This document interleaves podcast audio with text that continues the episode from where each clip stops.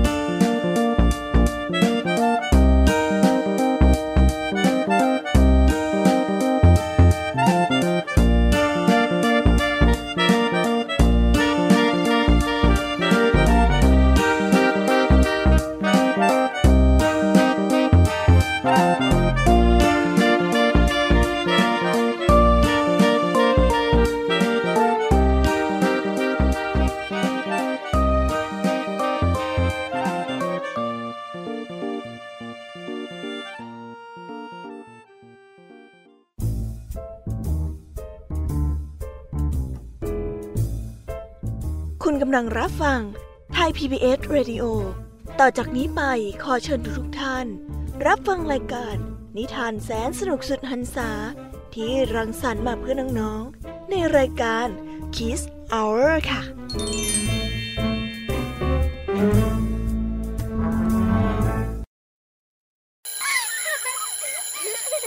โรงเรียนเลิกแล้วกลับบ้านพร้อมกับรายการ Kids Hours โดยวัญญาชยโย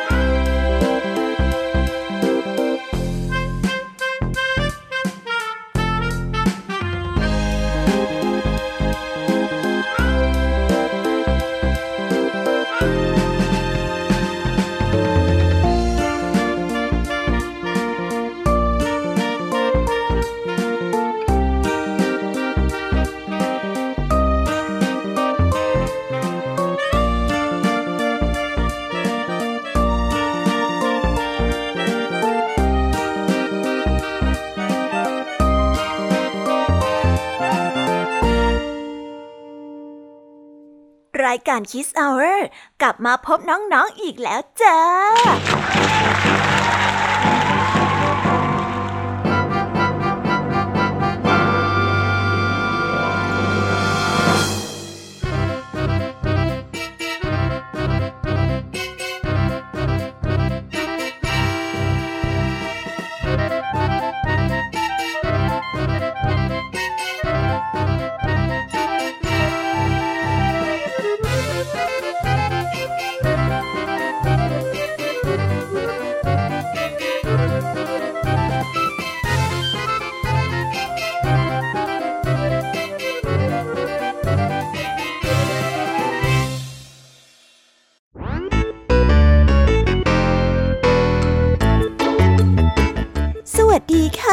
รายการ Kids Hour กลับมาพบน้องๆอีกแล้ว วันนี้พี่แยามีและผองเพื่อน ก็ได้กลับมาเล่าให้กับน้องๆได้ฟังกันอย่างมากมายอีกเช่นเคย ขอเช็คหน่อยได้ไหมเอ่ย ว่าวันนี้มีใครกำลังรอฟังรายการ Kids Hour อยู่บ้าง tick tock tick tock tick tock อุ้ยดีใจจังเลยค่ะ มีน้องๆหลายคน รอฟังรายการ Kids Hour อยู่เยอะแยะเต็มไปหมดเลยอะ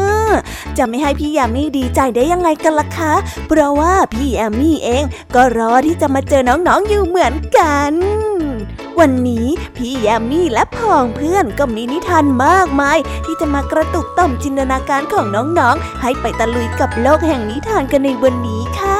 สำหรับรายการของเราในวันนี้ เริ่มต้นโดยคุณครูไหวใจดี ที่นำนิทานเกี่ยวกับต้นไม้ถึงสองเรื่องด้วยกัน มาเล่าให้กับพวกเราได้ฟังกัน โดยที่เรื่องแรกเป็นเรื่องของต้นขนุน ที่เกิดมาเพื่อช่วยชาวบ้านจากความหิวโหยแท้ๆแต่สุดท้ายก็ต้องมาเหลือแต่ต่อโธ่น่าสงสารจริง ๆ เลยเชียว และนิทานเรื่องที่สองของคุณครูไหวนั่นก็คือนิทานเรื่อง ต้นไม้กับพุ่มน้ำที่เป็นเรื่องราวของนกขี้สงสัยที่มีต่อต้นไม้ใหญ่ และพุ่มน้ำด้านล่างว่า เขาอยู่ด้วยกันได้อย่างไร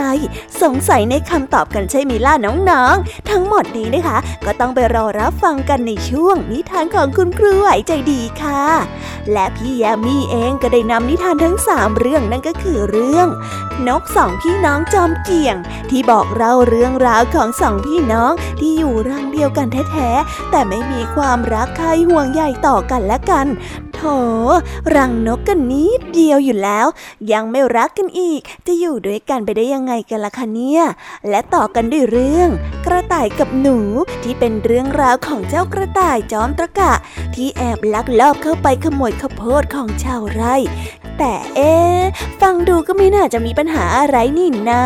เรื่องราวจะเป็นยังไงกันเนาะและปิดท้ายด้วยนิทานเรื่อง สุนัขจิ้งจอกห่างด้วน ที่เล่าเรื่องราวของเจ้าสุนัขจิ้งจอกจอมเจ้าเล่ห์ที่หลอกได้กระทั่งพวกเดียวกัน แล้วนี่ไปทำอะไรมาจนห่างด้วนก็ไม่รู้ ทั้งหมดนี้ก็ต้องไปรอติดตามกันในเช่วงนิทานของพี่ยามีเล่าให้ฟังกันนะคะ วันนี้สุภาษิตก็มาในสำนวนไถ่ที่ว่า เส้นผมบางภูเขาที่เจ้าจอยตัวดีของเรา ดันทำของหาย แล้วก็โวยวายใส่ลุงทองดีมาลุ้นกันสิคะว่า วันนี้เจ้าจอยจะมาป่วนอะไรลุงทองดีให้ปวนหัวกันอีก เอาไว้ไปรอรับฟังพร้อมๆ กันในช่วงนิทานสุภาษิตกันนะคะเด็กๆ และและและและปิดท้ายด้วยนิทานเด็กดีจากทางบ้าน วันนี้พี่เด็กดีได้นำเรื่อง เด็กสาวรีดนมวัวกับถังนม ที่เป็นเรื่องราวของเด็กสาวนักเพ้อฝัน ที่ฝันไปเรื่อย จนไม่เคยจะสนใจความจริง จนมีความเดือดร้อนเกิดขึ้นตามมา ส่วนเรื่องราวจะเป็นยังไงพี่เด็กดีแอบกระซิบมาบอกพี่ยามีว่า ต้องไปรอติดตามกันในช่วงของพี่เด็กดีกันนะคะ ตอนนี้น้องๆคงจะพร้อมฟังนิทานสนุกๆจากพี่ยมมี่กันแล้วใช่ไหมล่ะ ถ้าอย่างนั้น เราไปฟังนิทานเรื่องแรกจากคุณครูไหวกันเลยค่ะ ไปกันเลย let's go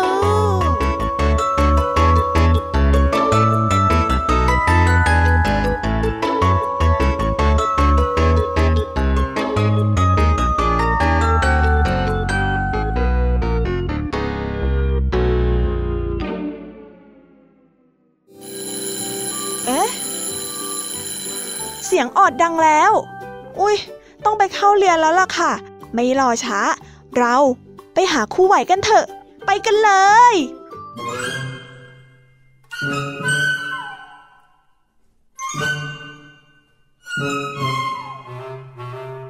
ค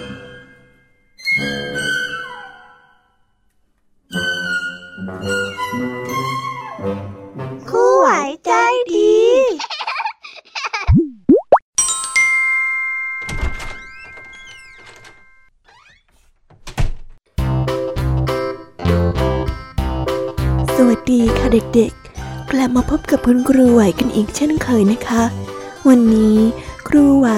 ก็มีนิทานสนุกๆมาเล่าให้กับเด็กๆ ได้ฟังกันอีกแน่นอน โดยวันนี้คุณครูไหวจะนำนิทานที่เกี่ยวกับต้นไม้ทั้งสองเรื่อง มาเล่าให้กับเด็กๆ ได้ฟังกัน และจำข้อคิดไปใช้ในชีวิตประจำวันกันด้วยนะคะ ตอนนี้เด็กๆคงอยากที่จะฟังนิทานกันแล้วใช่ไหมล่ะ ถ้าอยากฟังกันแล้วเนี่ย เดี๋ยวครูไหวจะพาไปพบกับนิทานเรื่องแรกของคุณครูไหวกันก่อนเลย นิทานเรื่องแรกของคุณครูไหว คือนิทานเรื่อง ชาวบ้านไม่รู้จักพอกับต้นขนุน เรื่องราวจะเป็นยังไงนั้น ไปฟังกันเลยค่ะ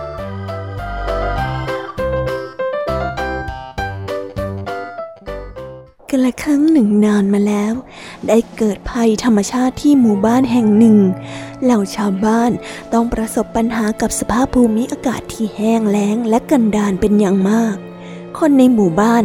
เริ่มอดอยาก เพราะด้วยสภาพอากาศที่แห้งแล้งแบบนี้ทำให้ไม่สามารถปลูกพืชผักไว้กินได้ ดังนั้น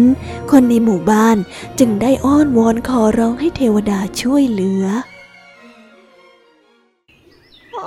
ยท่านเทวดา ท่านเทวดาเจ้าขาได้โปรดช่วยเหลือพวกเราด้วย ตอนนี้ที่หมู่บ้านของพวกเราประสบปัญหาภัยแล้งอย่างหนักหน่วง พวกพืชผักทั้งหลาย ไม่ได้น้ำครองก็แห้งเหือด หากปล่อยไว้อย่างนี้ พวกเราต้องหิวตายกันทั้งหมดหมู่บ้านแน่ๆเลย เจ้าพระคุณช่วยด้วยเถิด นั่นนะสิ ตอนนี้ข้าไม่เหลือทรัพย์สมบัติอะไรแล้ว ปลูกพืชผักไว้ก็ตายหมด ข้าไม่มีที่ให้ไปแล้วจริงๆ ได้โปรดเถอะ ขอท่านเทวดาเมตตาพวกข้าด้วยเถิดหนักใจจริงๆเนาะใช่ไหมใช่อะสิมันหนักใจอย่างนี้นั่นแหละไม่งั้นพวกเราก็อดตายกันหมดนะสิจากที่ฟังดูแล้ว พวกเจ้าก็น่าสงสารจริง ๆ นั่นแหละ แต่ว่านี่ ก็เป็นผลจากการกระทำของพวกเจ้าที่ได้ทำลายธรรมชาติไปทั้งนั้น แต่เอาละถือว่าข้าเมตตาข้าจะบันดาลให้พวกเจ้า มีอาหารกินให้พอประทังชีวิต จนกว่าพวกเจ้าจะรับผลกรรมที่ได้ทำลายธรรมชาติกันจนครบก็แล้วกัน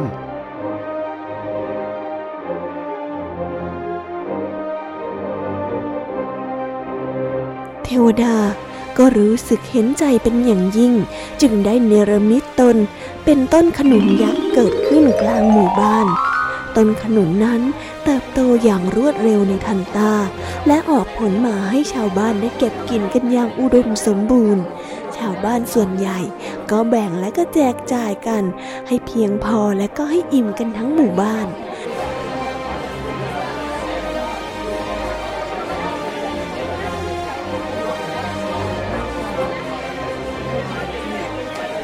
แต่ต่อมาชาวบ้านคิดที่จะนำผลของต้นขนุนนี้ไปขายที่ต่างเมือง เพื่อให้ได้เงินมาเยอะๆ อีกทั้ง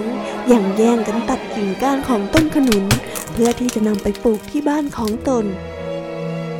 ซึ่งการกระทำเหล่านั้นก็อยู่ในสายตาของเทวดามาโดยตลอด เทวดาจึงนึกในใจว่า เจ้ามนุษย์พวกนี้ ต่อให้มีอะไรมากมายแค่ไหน ก็คงไม่พอใจสินะ ด้วยความโลภและความเห็นแก่ตัวทำให้เขาพร้อมที่จะทำลายทุกอย่าง เพื่อผลประโยชน์ของตัวเองทั้งนั้น ถ้าหากเป็นเช่นนี้ ความช่วยเหลือจากเราก็คงไม่จำเป็นอีกต่อไปแล้วล่ะ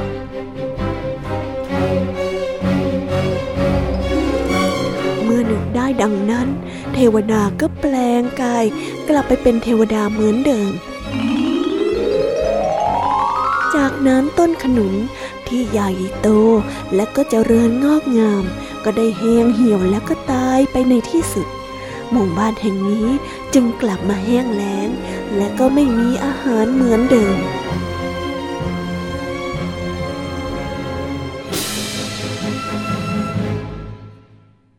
นิทานเรื่องนี้ก็ได้สอนให้เรารู้ว่า หากคนในสังคมไม่มีความพอเพียง และไม่เห็นแก่ส่วนรวม ก็จะเกิดการแก่งแย่ง จนนำมาซึ่งความเดือดร้อนเป็นวงกว้างได้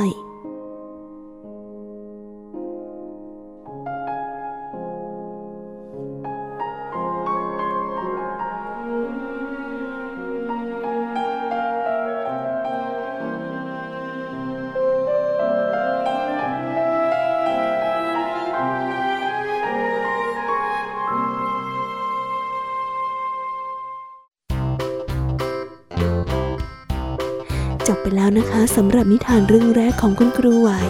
ดูสิเนี่ย ชาวบ้านในหมู่บ้านนี้เนี่ย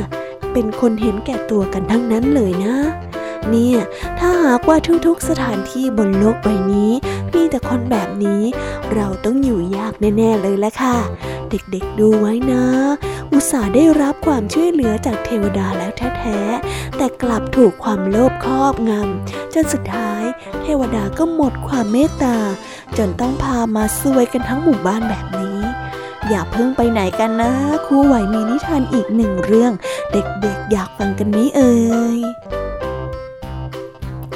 ถ้าเด็กๆพร้อมกันแล้วเนี่ย เราไปต่อกันในนิทานเรื่องที่สองของคุณครูไหวกันเลยนะคะ นิทานเรื่องที่สองนี้ มีชื่อเรื่องว่า ต้นไม้กับพุ่มน้ำเอ๊ต้นไม้กับพุ่มน้ำจะเกี่ยวข้องอะไรกันนะ งั้นเราไปฟังกันเลยค่ะ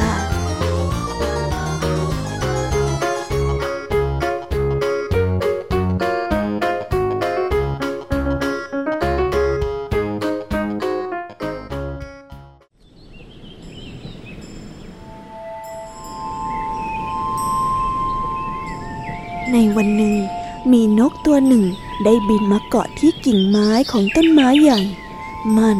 ได้สังเกตเห็นว่าที่โคนต้นไม้นั้นมีพุ่มน้ำอยู่เต็มไปหมด ด้วยความสงสัยของเจ้านก มันจึงเอ่ยถามเหล่าพุ่มน้ำทั้งหลาย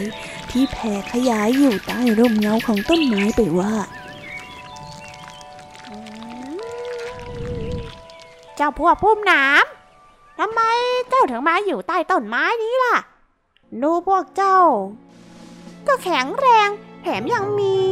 หนามมากมายไว้ป้องกันตัว ไม่เห็นจะมีความจำเป็นอะไรที่จะต้องมาหลบอยู่ใต้ต้นไม้แบบนี้เลยนี่นะข้าละสงสัยจริงๆข้าอยากรู้นะเนี่ย เมื่อได้ยินเช่นนั้น พุ่มน้ำจึงได้ตอบกลับไปว่า เออ ถึงจะมีหนามแหลมคมมากแค่ไหนอะ แต่พวกข้าก็ยังเป็นกอหญ้าเล็กๆ ยังจำเป็นต้องมีที่พึ่งพิงอาศัยอยู่ดี พวกข้าก็เลยต้องมาอาศัยอยู่ใต้ร่มเงาของไม้ใหญ่นี่แหละ เพื่อหลบแสงแดดอันร้อนแรงที่อาจจะทำให้พวกข้าแห้งเหี่ยวนะสิ จากนั้นเจ้านกน้อยจึงเข้าใจถึงเหตุผลที่เหล่าพุ่มน้ำบอก แต่ในใจของเจ้านกน้อยก็ยังสงสัยว่า ทำไมต้นไม้ใหญ่ จึงยอมให้พืชต้นเล็กน้อยนี้ มาขึ้นใต้ต้นเพื่อแย่งอาหาร นกน้อยจึงเอ่ยถามกับต้นไม้ใหญ่ไปว่าท่านต้นไม้ใหญ่ ข้าขอถามอะไรหน่อยเซ่แล้วท่านไม่รำคาญเหรอ ที่เหล่าพุ่มหนามเนี่ยมันมาแย่งอาหารของท่าน ไหนจะมีหนามที่มาคอยทิ่มแทงโคนต้นของท่านอีกนะ ทำไมท่านถึงยอมให้พุ่มหนามเหล่านี้มาเจริญเติบโตอยู่ใต้เงาของท่านได้ล่ะ ต้นไม้ใหญ่จึงได้ตอบกลับไปว่า ไม่เลย เพราะพุ่มหนามเหล่านั้นได้ช่วยป้องกันไม่ให้สัตว์น้อยใหญ่ต่างๆ เข้ามากัดแทะ และทำลายรากโคนของข้าแลกกับการแบ่งอาหารเล็กน้อยให้กับพุ่มหนามแล้ว เรื่องแค่นี้ถือว่าเล็กน้อยมากๆเลยล่ะ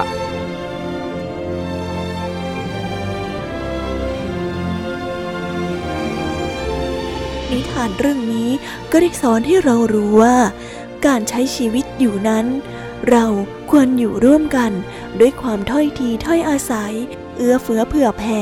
แบ่งปันดูแล และเอื้อประโยชน์แก่กันและกัน จึงทำให้ใช้ชีวิตร่วมกันได้อย่างมีความสุข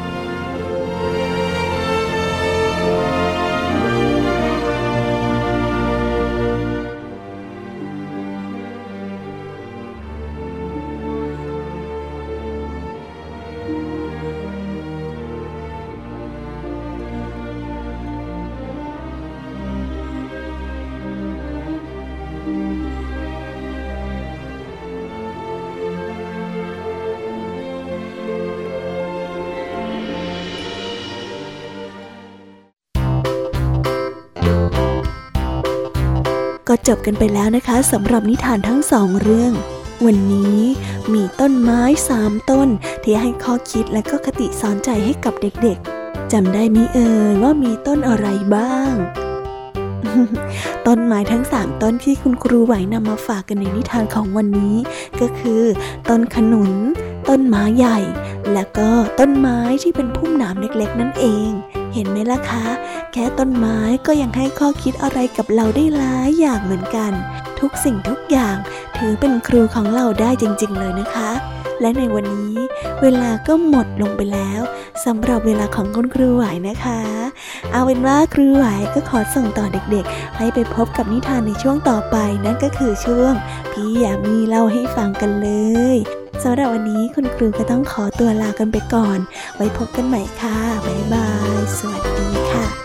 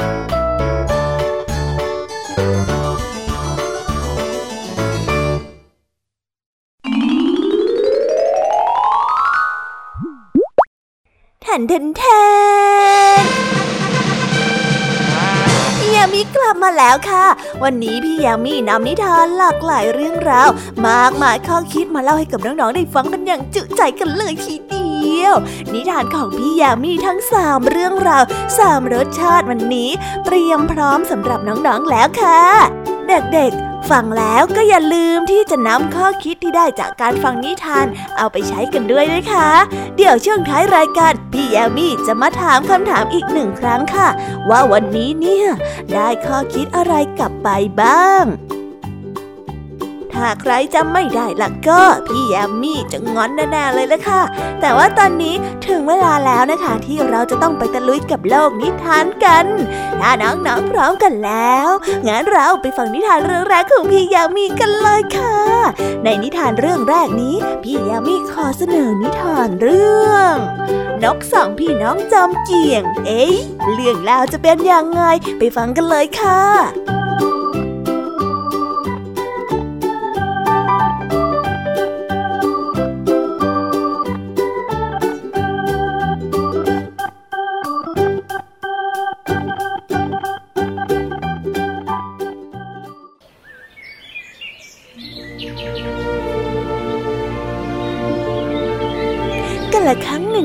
มาแล้ว มีนกสองพี่น้อง อาศัยอยู่ในรังเดียวกันบนต้นไม้ใหญ่ พวกมันต่างช่วยกันสร้างรังอย่างดีมาโดยตลอด แต่จู่ๆวันหนึ่งก็ได้มีรูเล็กๆเกิดขึ้นกับรังของมัน ซึ่งเป็นความเสียหายเล็กๆ น้อยๆ ที่ไม่แน่ใจว่ามีสาเหตุเกิดมาจากอะไร นกตัวพี่ก็เลยคิดขึ้นว่า เอ๊ะ นี่มันรู้อะไรกันำไมถึงมาเกิดกับรังของเราได้นะ แต่ว่ามันก็เป็นแค่รูเล็กน้อยแค่นี้เอง คงไม่ต้องถึงมือข้าหรอกมั้งปล่อยไว้ก่อน เดี๋ยวพอเจ้าน้องมาเห็น ก็คงจะจัดการซ่อมแซมเองนั่นแหละ เมื่อวันเวลาผ่านไป เจ้านกตัวน้องก็บินมาเห็นก็นึกประหลาดใจเหมือนกัน เลยคิดขึ้นมาว่า ฮ้ย ต้องมีนกตัวไหนแอบมาจิกรังของเราแน่ๆเลยอะเฮ้ย น้อยแน่ อย่าให้ข้ารู้เชียวนะ ว่าเป็นฝีมือของใคร แต่ว่ารูมันก็เล็กนิดเดียว ข้าคงไม่ต้องทำอะไรกับมันหรอกมั้ง ประเดี๋ยวพี่ข้าก็คงจะมาซ่อมแซมรังเองนั่นแหละเมื่อทั้งคู่ต่างก็คิดเช่นนี้ เมื่อวันเวลาผ่านไป รูที่มีขนาดเล็กน้อยนั้น ก็ยังคงอยู่ในสภาพเดิม และก็ไม่มีใครลงมือซ่อมรังของตน จนวันหนึ่ง มีพายุแรงได้พัดมาที่รังทำให้รูรั่วที่รังของมันขยายใหญ่ขึ้น จนเกิดความเสียหายมากมาย แต่ทั้งคู่ยังใจเย็นไม่รีบจัดการแก้ไข เพราะนกตัวน้องก็ยังคิดว่าโอ้รูนี่มันใหญ่ขึ้นหลายเท่าตัวเลยนะเนี่ย เฮ้ย พายุลูกนี้เนี่ยมันแรงจริง ๆ เลยเชียวเฮ้ยแต่ว่า เมื่อรังของเรามีรูที่ใหญ่ขนาดนี้ พี่ของข้าก็คงไม่ปล่อยให้รูใหญ่นี้ลุกลามไปในรังได้หรอก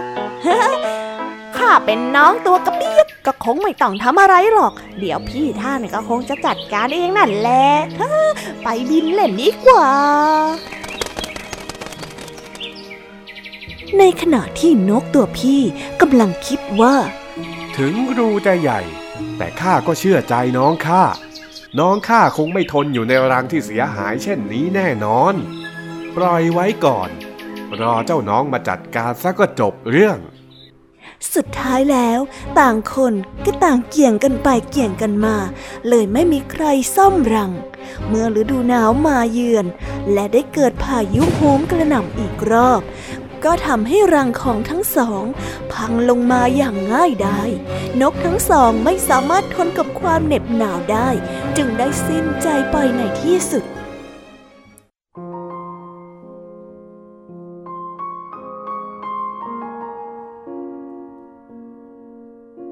นิทานเรื่องนี้ก็ได้สอนให้เรารู้ว่า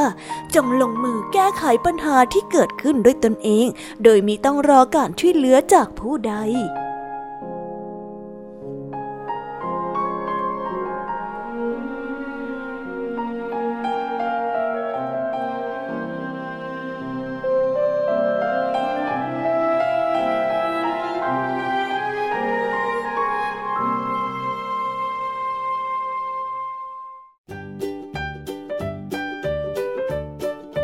แล้วนะคะสำหรับนิทานเรื่องนกสองพี่น้องจอมเกียงแม้เจ้านกนะเจ้านก อยู่ด้วยกันแท้ๆ แถมยังเป็นพี่น้องกันซะด้วย แต่ว่า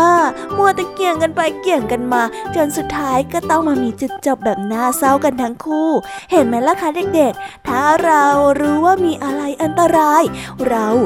ก็ต้องรีบไปแก้ไขนะคะ อย่าปล่อยไว้ เดี๋ยวจะแย่เอาได้ แต่ตอนนี้เนี่ยนิทานเรื่องที่สองของพี่ยามีกำลังรอน้องๆอยู่งั้นพี่ยามีก็ขอพาน้องๆไปฟังนิทานเรื่องที่สองกันในเรื่อง กระต่ายกับหนู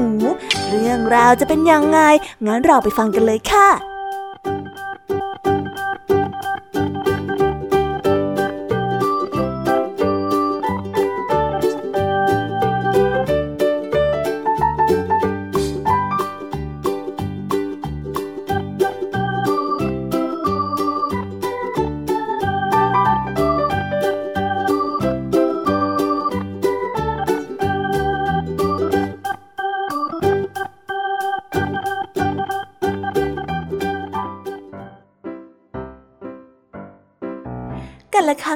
านมาแล้ว มีกระต่ายผู้พร้อมโซอยู่ตัวหนึ่งกำลังเดินหาอาหารของมันอย่างโซซัดโซเซมาเรื่อยๆ จนมาพบเข้ากับยุ้งของชาวไร่ มันสังเกตเห็นรูที่ใหญ่พอตัว จึงสามารถมุดลอดเข้าไปอยู่ในยุงได้และทันทีที่มุดเข้าไปในนั้น ก็พบกับกระโพดกองใหญ่มหึมา มันจึงพูดกับตัวเองว่า โอ้โห ที่นี่มันเป็นเหมือนขุมทรัพย์ ที่พระเจ้าชี้นำให้ข้าเลยนะเนี่ยโอ้ยหิวโหยมาตั้งหลายวัน ทีนี้ล่ะ ฉันจะกินข้าวโพดที่นี่ให้หมดยุ้งไปเลย แล้วฉันก็จะอาศัยอยู่ที่นี่ไปตลอดด้วยเฮ้ยแค่นึกก็มีความสุขมากๆแล้ว จากนี้ไป แค่อยู่เฉยๆก็ไม่ต้องทำอะไร แล้วก็มีหน้าที่แค่กินกินกินแล้วก็กิน จากนั้นมันก็กินข้าวโพดข้างในยุ้งอย่างอร็ดอร่อย จนผ่านไปหลายวัน ร่างกายของมันก็เริ่มอ้วนขึ้นเรื่อยๆเรื่อยๆ จนกระทั่งวันหนึ่ง มันได้ยินเสียงของคนคุยกัน ถึงเรื่องที่ชาวไร่จะนำข้าวโพดในยุ้งไปขายมันทั้งตกใจและลนลาน เพื่อหาทางออกจากยุง้ง แต่ก็หาไม่เจอเสียที พบแต่รูเล็กๆรูหนึ่งเท่านั้น โอ้ยแย่แล้วจะทำยังไงดีนะเอ้ยถ้าหากว่าชาวนามาเจอเราในแบบนี้นะเราต้องแย่แน่ๆเลยอะเอ๊ะไอ้รู้ที่เราเคยลอดเข้ามามันหายไปไหนกันนะทำไมถึงมีแต่รูเล็กกระจอยร่อยแค่นี้ล่ะข้าหายังไงก็หาไม่เจอแย่แน่ๆเลยอะแย่แน่ในขณะเดียวกัน เจ้าหนูน้อยที่อาศัยอยู่ในยุ้งแห่งนี้มาก่อน และเฝ้าดูเหตุการณ์ตั้งแต่วันที่เจ้ากระต่าย เดินเข้ามาแบบผอมแห้งแรงน้อย มันได้เฝ้าดูเหตุการณ์นี้มาโดยตลอด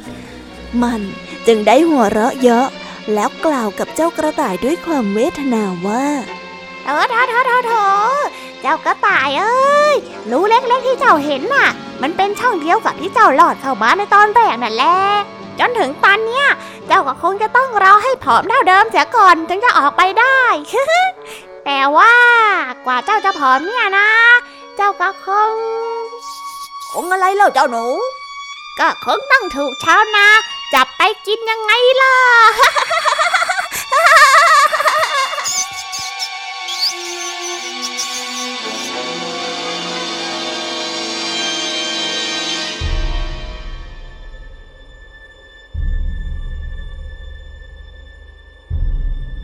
โธ่ไม่น่าหลงระเริงในความสุขเลยข้าคงผอไม่ทันที่ชาวบ้านจะมาแน่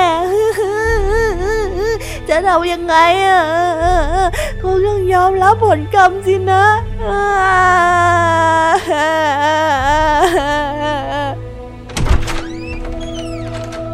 ทันใดนั้น ชาวบ้านก็ได้เปิดประตูยุ้งเข้ามา แล้วก็พบกับเจ้ากระต่ายตัวอ้วน ชาวนาจึงมีความคิดกันว่าจะนำไปเป็นอาหารในมื้อเย็นนี้ และทั้งหมดก็ได้ช่วยกันจับเจ้ากระต่าย เพื่อไปกินเป็นอาหารในมื้อเย็น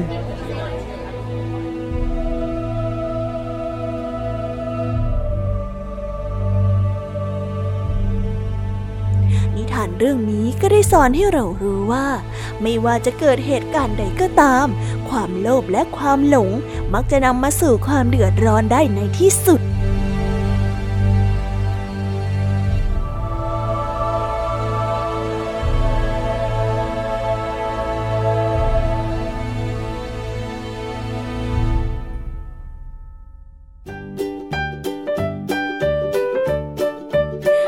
แล้วนะคะสำหรับนิทานแนวเรื่องที่สองของพี่แยมมี่ เพื่อไม่ให้เป็นการขัดขวางอัธรสพวกเราไปต่อกันในนิทานเรื่องที่สามกันต่อเลยนะคะ และในนิทานเรื่องที่สามนี้ เป็นนิทานที่เกี่ยวกับชีวิตของเจ้าจิ้งจอกหางด้วนโธ่แค่ฟังก็น่าสงสารแล้ว ไปทำอะไรมานะ ได้ห่างด้วนเอาสิได้ เรื่องราวจะเป็นยังไงนั้น เราไปรับฟังกันในนิทานเรื่อง สุนัขจิ้งจอกห่างด้วนกันเลยค่ะ ไปฟังกันเลย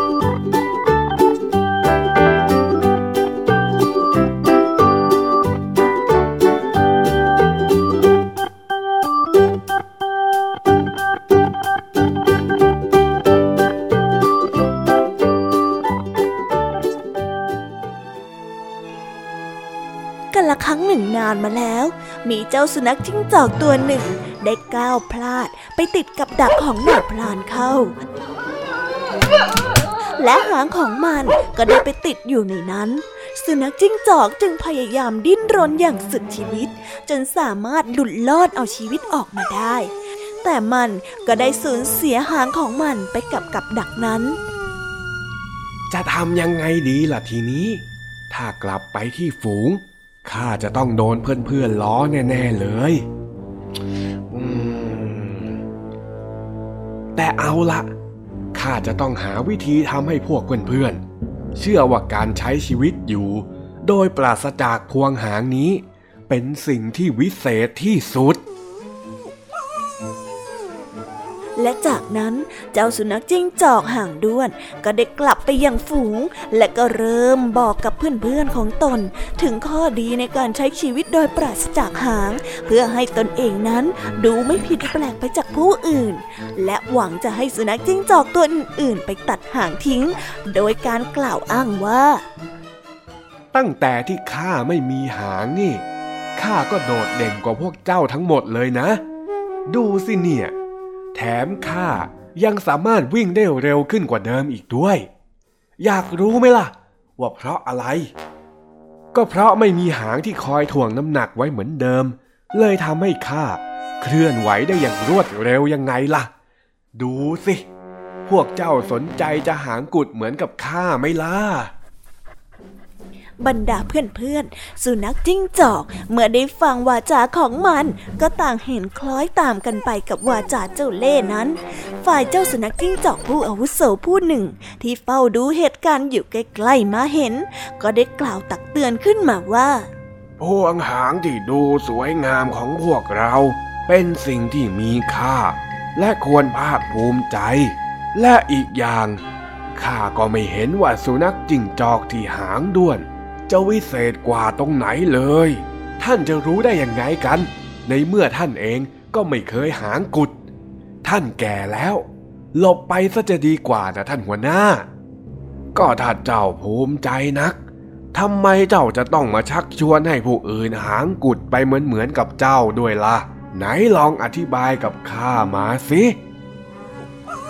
จากนั้นสุนัขจิ้งจอกหางกุดก็ไม่ได้ตอบอะไร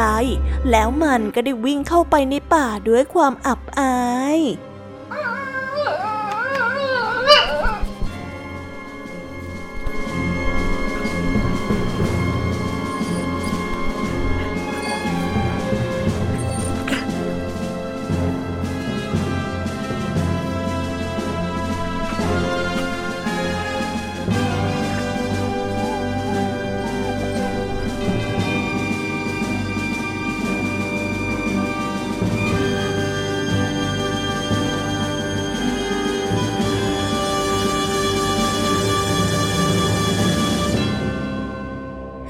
านเรื่องนี้ก็ได้สอนให้เรารู้ว่า ผู้ที่มีสติปัญญาย่อมไม่อ่อนไหวคอยตามกับคำพูดของผู้อื่นได้ง่ายๆ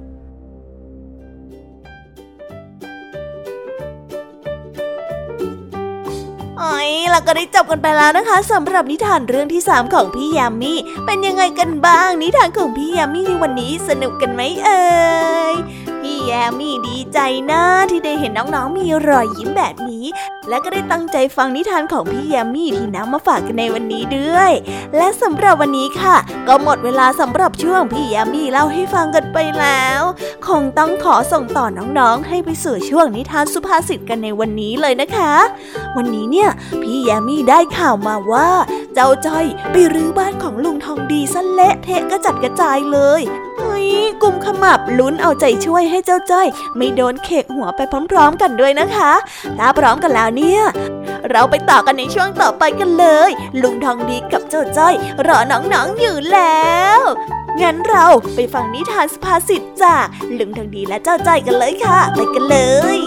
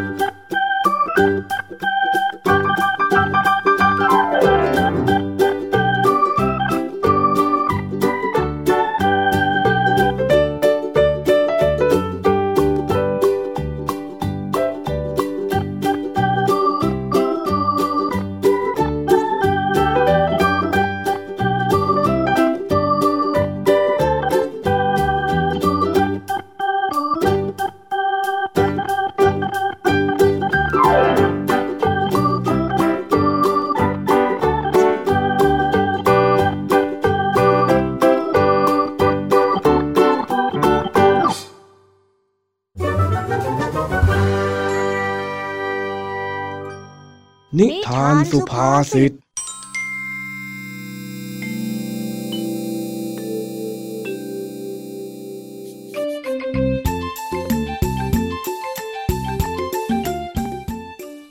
บ่ายวันหนึ่ง เจ้าจ้อยกำลังง่วนอยู่กับการหาอะไรสักอย่าง ท่าทางดูหงุดหงิดเฮ้ยมันหายไปได้ยังไงนะจำได้ว่ามันวางอยู่ตรงนี้แท้ๆ เฮ้ย อย่าให้รู้นะว่าใครแอบขโมยไปอะเฮ้ยอ้าวอ้าวเจ้าจ้อย เอ็งมารื้อข้าวของบ้านข้าทำไมล่ะนั่น ดูสิเนี่ย เละเทะไปหมดแล้ว จ้อยกำลังหาของอยู่อะจ้ะ จ้อยวางไว้แถวนี้แหละแต่จ้อยหาไม่เจอ แล้วเอ็งหาอะไรของเอ็งล่ะฮะบอกรูปร่างข้ามาสิ เพื่อว่าข้าจะเคยเห็น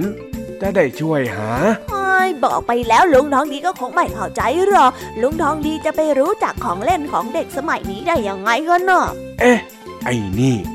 ข้าอุตส่าห์จะช่วย ยังจะมาปากดีอีก เออข้าไม่ช่วยก็ได้ เอ็งรื้อของเสร็จแล้ว เอ็งเก็บให้เข้าที่ด้วยนะ เดี๋ยวถ้าเอ็งทำลกรุงรังแล้วก็ เอ็งได้เจอมังเงกข้าแน่ๆ จ้าจ้อยรู้แล้ว แก่แล้วยังขี้บ่นอีกลุงทองดีเนี่ย ถ้าไม่ช่วยก็ไม่เห็นจะต้องมาหงุดหงิดใส่เราเลยอะเมื่อกี้เอ็งว่าอะไรนะเจ้าจ้อยข้าได้ยินนะ เดี๋ยวเถอะเดี๋ยวเถอะ เออเออปะปะเปล่าจ้าจอยแค่บ่นว่าทำไมของมันหายากเหลือเกินแค่นั้นเองละจัดเหลืองทั้งดีจ๋าเออ แล้วไป ตั้งใจหาเขาละหนึ่งชั่วโมงผ่านไป เจ้าจอยก็ยังหาของที่หาไม่เจอ ด้วยความเหนื่อยล้า เจ้าจอยจึงมานั่งอยู่ใกล้ๆแล้วบ่นกับลุงทองดีว่า เฮ้ย สงสัยจอยจะหาไม่เจอจริง ๆ แล้วล่ะลุงทองดี แม่เพิ่งซื้อให้ใหม่ซะด้วยอะจอยต้องโดนบ่นอีกแน่ๆเลยอะทำไงดีลุงทองดี เอาหน้าใจเย็นๆสิ ค่อยๆคคิดว่าเอ็งเอาไปวางไว้ตรงไหนกันแน่ นี่จอยก็แทบจะรื้อบ้านของลุงทองดีหมดแล้วนะจ๊ะ แต่ก็ไม่เห็นจะเจอเลยอะลุงฮือ จบแล้ว หายไปแล้วแน่ๆเลยอะแล้วที่ข้าถามว่ารูปร่างมันเป็นยังไง เอ็งก็ไม่ยอมบอกข้าจะได้ช่วยหาตั้งแต่แรกอ้าวไหนลองลองพูดมาสิเพื่อว่าข้าจะเคยเห็น มันเรียกว่าเลโก้จ้ะฮะอะไรอีโตอีโตนะข้าฟังไม่ค่อยถนัดนะ ไม่ใช่อีโต เลโก้ มันเป็นตัวต่อหลาย ๆ สีอะแล้วมันก็เป็นของเล่นเด็ก จอยต่อเป็นรูปโทรศัพท์แล้วก็วางไว้ตรงนั้นน่ะ แล้วมันก็หายไปเลยอะอ๋อ ไอตัวเอโต เอโตที่มันมีปุ่มปุ่มๆด้วยใช่ไหมใช่จ้ะใช่จ้ะมันเป็นปุ่มๆ เอาไว้ประกอบกันแล้วก็เป็นรูปร่างอย่างที่เราคิดไว้อะงั้นเองรอแป๊บหนึ่ง เดี๋ยวข้ามา ลุงทองดีเดินเข้าไปในห้อง พร้อมกับหยิบอะไรบางอย่างออกมาให้กับเจ้าจ้อยใช่นี่หรือเปล่าล่ะฮะ อันนี้ใช่ไหมใช่ใช่ใช่นี่แหละจ้ะลุงทองดีอันนี้เลยว่าแต่ลุงทองดีทำไมต้องเอาของจ้อยไปด้วยเนี่ย ดูสิ หากันงุนหมดเลยอะ อ้าว ก็ข้านึกว่ามันเป็นรีโมททีวี เห็นกดเท่าไรก็กดไม่ติด ข้าเลยกะว่าจะเอาไปซ่อมสักกันหน่อย โอ้ยลุงทองดี มันเหมือนรีโมทตรงไหนเนี่ย แก่แล้วสายตาไม่ดีนะลุงเนี่ย อ้าวอ้าวไอ้นี่ คนเรามันก็ต้องผิดพลาดกันมั่งสิ นี่ถ้าหากว่าเอ็งบอกข้าตั้งแต่แรก ข้าก็ไปหยิบมาให้ซะตั้งนานแล้ว แม่ เส้นผมบางภูเขาจริง ๆ เลยเชียว นั่น ไม่มีเส้นพงเส้นผมอะไรทั้งนั้นแหละ ลุงทองดีน่ะ ตั้งใจจะแกล้งจ่อยใช่ไหมล่ะไม่ตรงเลยบ้าไอ้นี่ข้าจะแกล้งเองทำไมกันล่ะฮะ ที่บอกว่าเส้นผมบางภูเขาเนี่ย หมายความว่า ของมันอยู่ตรงหน้า แต่ดันไม่สามารถที่จะมองเห็นได้ตั้งหาก เหมือนกับที่เองมัวไปไขว่คว้าหาอะไรมากมาย ทั้งๆทที่บอกข้าแต่แรก เรื่องก็คงจะจบไปนานแล้ว ก็จอยไม่รู้นี่นะ ใครจะไปรู้ล่ะว่าลุงทองดีจะรู้จักเลโก้อะแหม ถึงข้าแก่ แต่ข้าก็ไม่ได้โง่นะเว้ย พูดมาข้าก็ฟังรู้เรื่อง จอยขอโทษ แล้วก็ขอบคุณลุงทองดีมากๆเลยนะ ที่พาเจ้าเลโก้กลับมาให้จอยจนได้ งั้นจอยไปเล่นเลโก้ต่อแล้วนะจ๊ะ เดี๋ยวเดี๋ยวเดี๋ยว อะไรเหรอจ๊ะลุงทองดี เอ็งจะรีบไปไหนฮะเจ้าจ้อยโน่นข้าวของเอ็งที่รื้อออกมานู่น มีอยู่เป็นกองไปหมด รีบไปเก็บซะเดี๋ยวนี้เลยนะ แม่ เอ็งนี่มันกระร่อนจริง ๆ คิดจะหาทางหนีอย่างเดียว รีบไปเก็บซะดีๆก่อนที่ข้าจะต้องใช้มังเงกฉายแสงจ้าจ้าเดี๋ยวจอยไปเก็บให้ก็ได้จ้าจอยจำได้อยู่แล้วนะว่ต้องไปก็บของให้ลงทองดี ไปก่อนนะจ๊ะลุง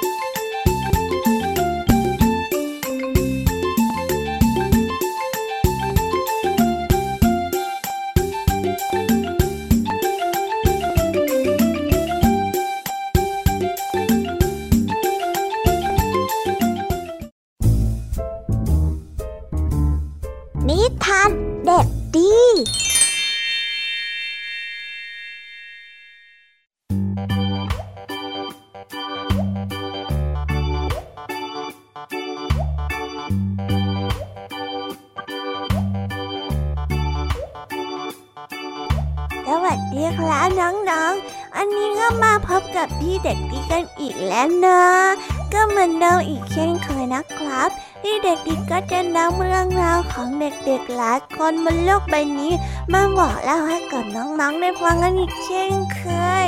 แล้ววันนี้พี่เด็กดีก็ได้นำนิทานเรื่องของเด็กสาวคนหนึ่งมาเล่าให้กับน้องๆได้ฟังกัน ซึ่งเขาเป็นเด็กสาวช่างเพ้อฝัน ส่วนเรื่องราวจะเป็นยังไงจะฝันมากแค่ไหนนั้นเราต้องไปฟังพร้อมๆกันเลยครับ ไปฟังกันเลย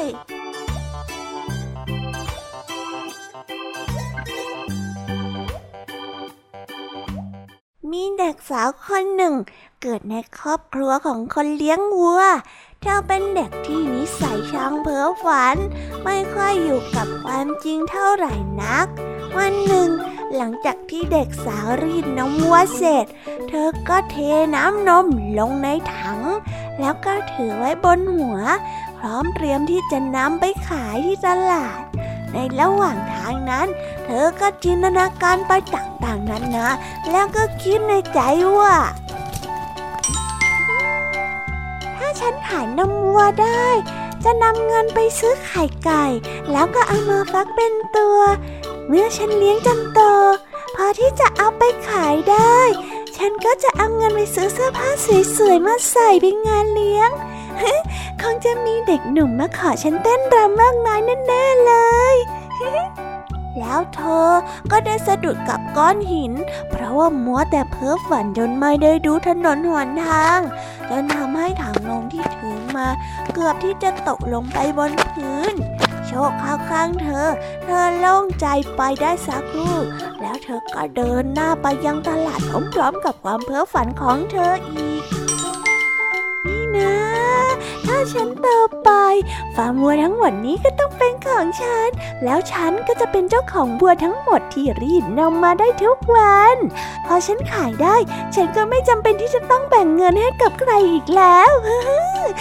ฉันเนี่ยต้องกลายเป็นผู้หญิงที่สวยและก็เลยมากๆแน่เลย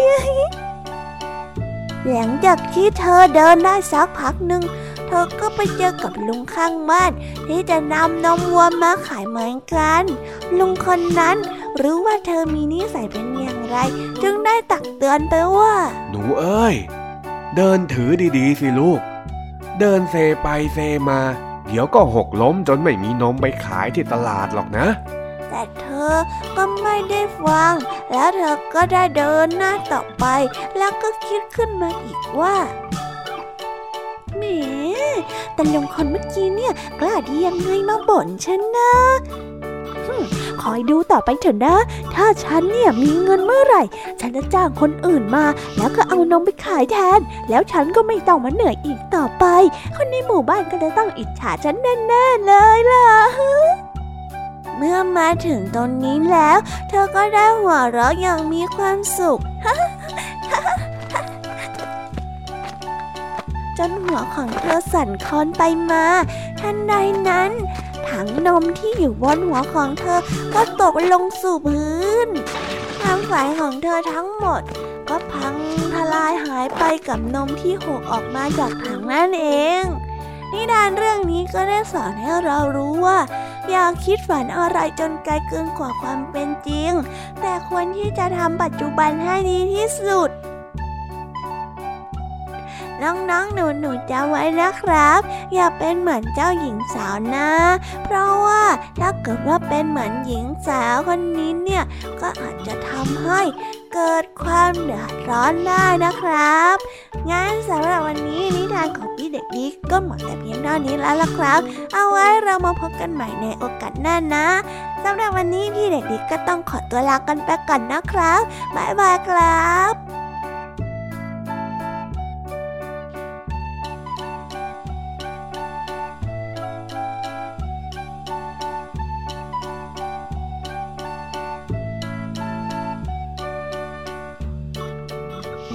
อื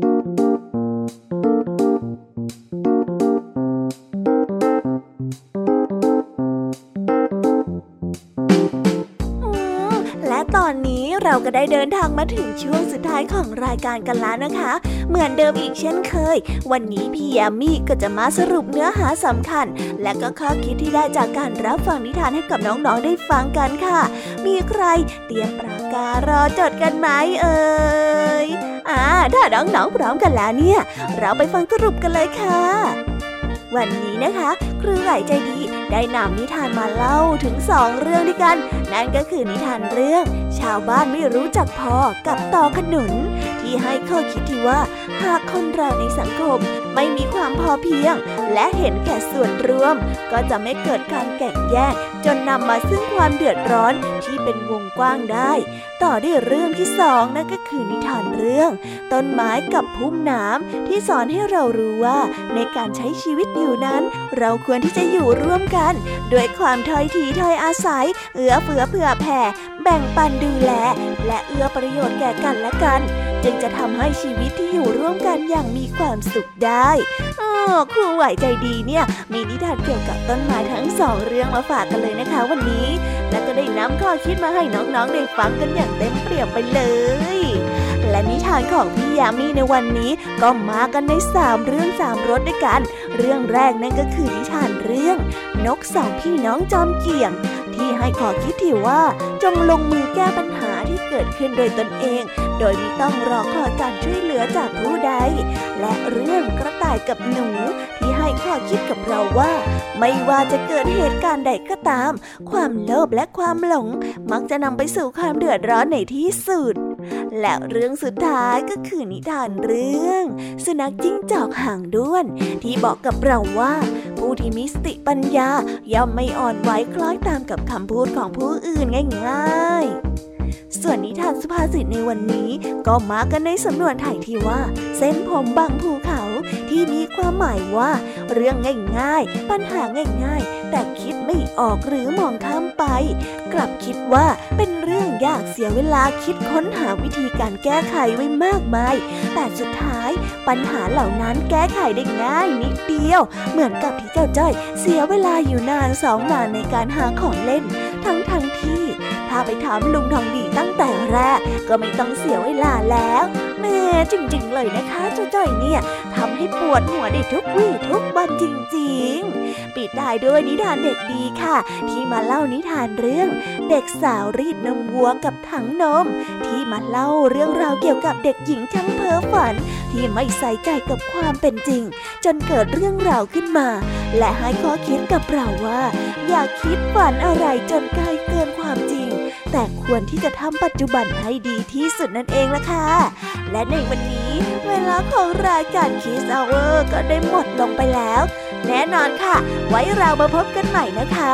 แล้วระหว่างที่ไม่เจอกันเนี่ย ดูแลตัวเองกันด้วยนะเด็กๆ พี่ยามีเป็นห่วงเป็นห่วงทุกคนเลยละค่ะ งั้นวันนี้พี่ยามีกับผอเพื่อนก็ต้องขอตัวลากันไปก่อนนะ เอาไว้เจอกันใหม่ค่ะ บ๊ายบาย